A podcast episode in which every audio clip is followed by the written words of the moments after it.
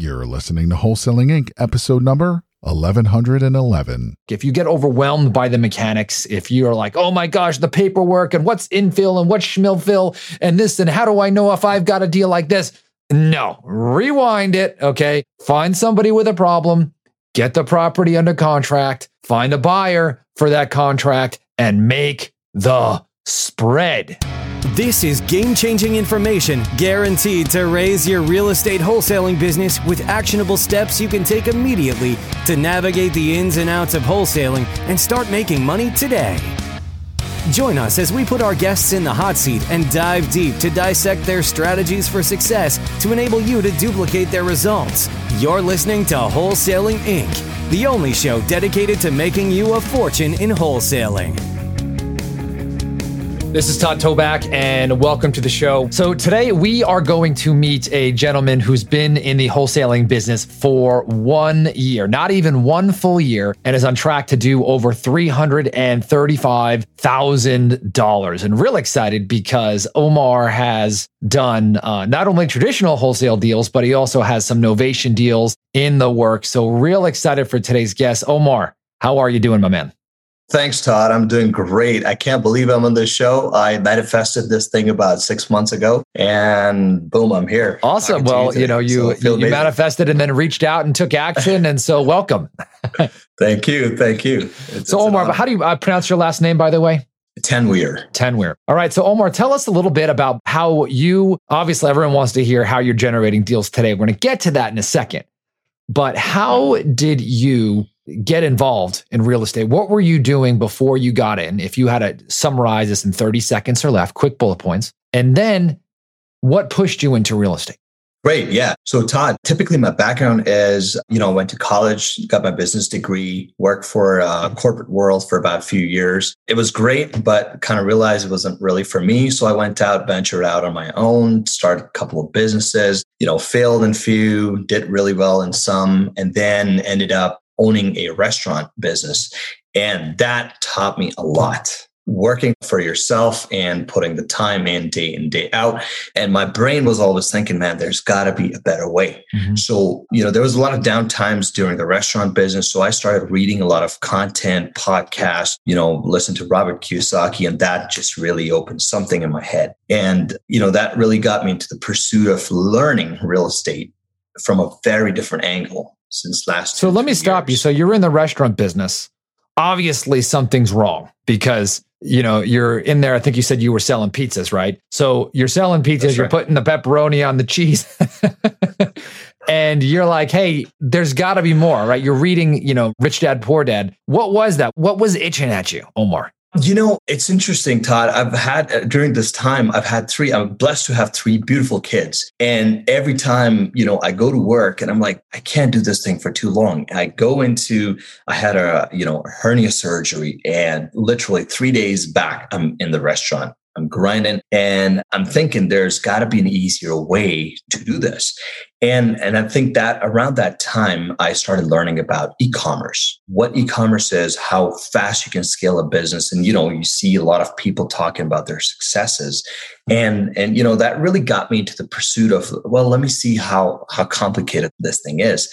So I educated myself first you know, I went out, learned what this thing is, and and I figured out, okay, well, I can maybe do this. But hey, Robert Kiyosaki's talking all about real estate. And one fact that I've learned is that there's more millionaires that come out of real estate than any other industry. So that was a very interesting fact. And, you know, I, am a very kind of say, I'd say contrarian mindset. So I didn't want it to always buy a property with, you know, typical bank loan. And, and then I figured out, man, there's ways to make money. Like wholesaling is, is really, I mean, you've been doing it for, for a very long time. So that really unlocked something in my head.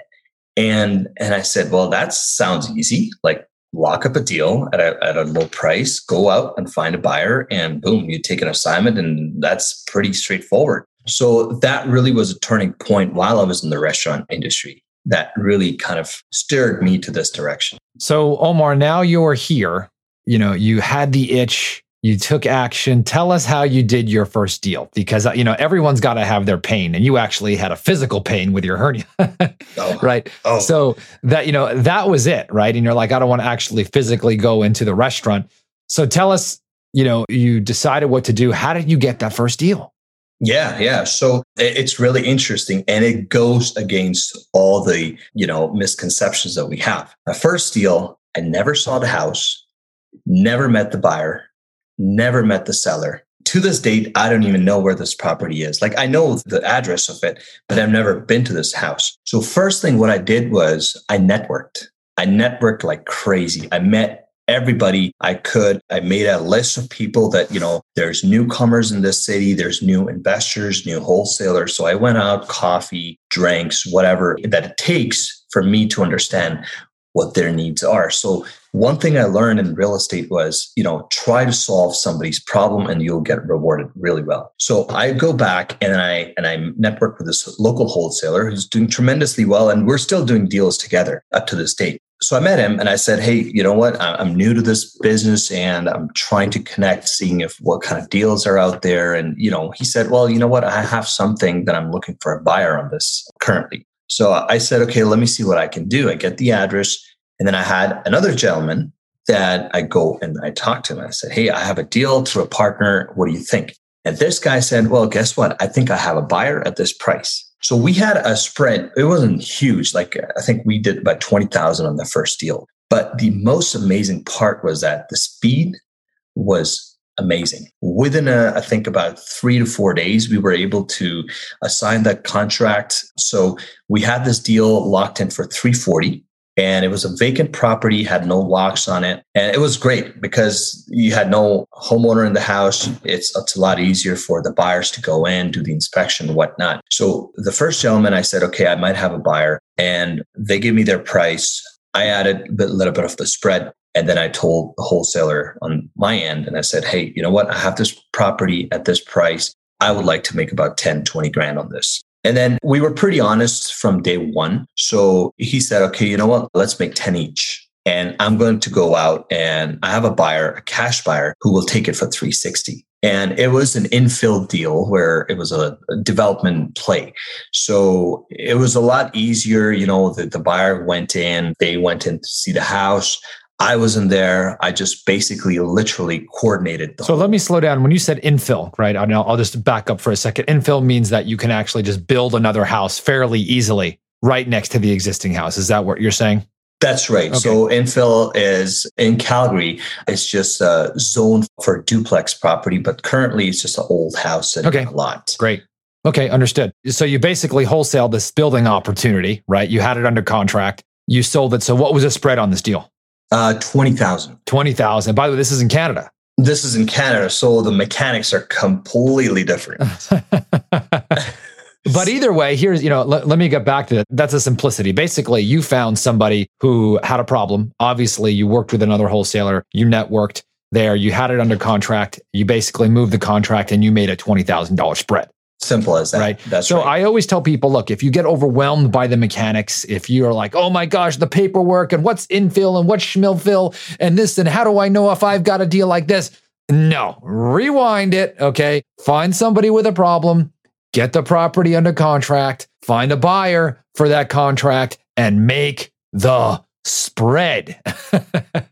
Great That's job, right. Omer. Right. Awesome. That's right. That's right. And one thing I should add, I think one thing I really focused very initially on, and I think it goes out for a lot of a lot of people who are starting out, whether they're on the first deal or the second or third, is there's some technicality on, let's say, there's a lot of factors that we don't know. But what we know right ahead of us is uh, real estate is, I feel like it's a numbers game. You got to know at what price you can disposition it or you can sell it and then you work back your wholesale formula and then you just got to know at what number you're going to be at at the offer. So whether it's it's through another wholesaler or you're direct with a seller once you know that how to comp it how to give an offer in today's market And that's where you work on your spread. And really, it just becomes a, a, mathematical equation. So that's what I did. I didn't know how to go out and look for buyers. I didn't know how to go out and look for sellers. I just knew that this is the formula. This is the property. I have this guy who has this property. All I got to do is just fill in the gap here with a buyer. So I, I, was blessed to to learn it from you know a lot of uh, different sources, YouTube, yourself, Todd. I mean, it's amazing how many times I've seen your videos over and over. So that really solidified in something in my head, and and you know re- really that gave me the you know the courage to just go out and take an action. And right. I said, well, what's the worst could happen? Somebody could say no. I'll just so did you find out what your buyer would pay before you solidified that agreement with your seller? No, so the property was under a contract prior for me to go out and look for a buyer. Right, so understood. it was already under a contract. Got it. That's right. Right. Yeah. So, one thing I'm going to tell people because you said something that I coach a lot on, and you're saying, hey, it's a numbers game. Well, it is a numbers game, which is really, really important. But the other part of that, this is you cannot get stuck in the paralysis of analysis, right? Like, oh my gosh, what can I pay? Because I can tell you, I've been in this game since 2001 and people are like, comp my property. And by the way, I can pull comps and I can pull an estimate of what we can pay, but I can tell you, I've never been exactly right on what a property have sold for right? If if I've actually stuck it out to the open market, right? If if I've sold it to a buyer and I gave them the price and they said okay, obviously those prices matched, right? But you mm-hmm. got you have to get mm-hmm. out there and make offers when you're meeting with sellers. Obviously, you found something that was already under contract, another wholesaler, and you sold it to mm-hmm. an end mm-hmm. buyer. So while the numbers are important, right? You can't let them get you stuck because you don't know them. And so one of the things that I recommend is that everyone gets a good broker on their team, right? You don't have to pay them up front but they can really help you with values, right? And tell you what these those end buyers will pay. Okay, awesome job. So you got that first check, you're excited, you've moved forward. Tell us a little bit about what your business looks like today. I mean, obviously you've generated, you know, almost 350 grand in revenue this year, which is pretty exciting. It sounds like all of your leads are generated from a very efficient source. So can you talk a little bit about that? Sure, sure. So I think Todd, I think I'm I'm pretty blessed to get into this uh, e-commerce space before getting into real estate. Right. So I kind of had an understanding of how the digital marketing works.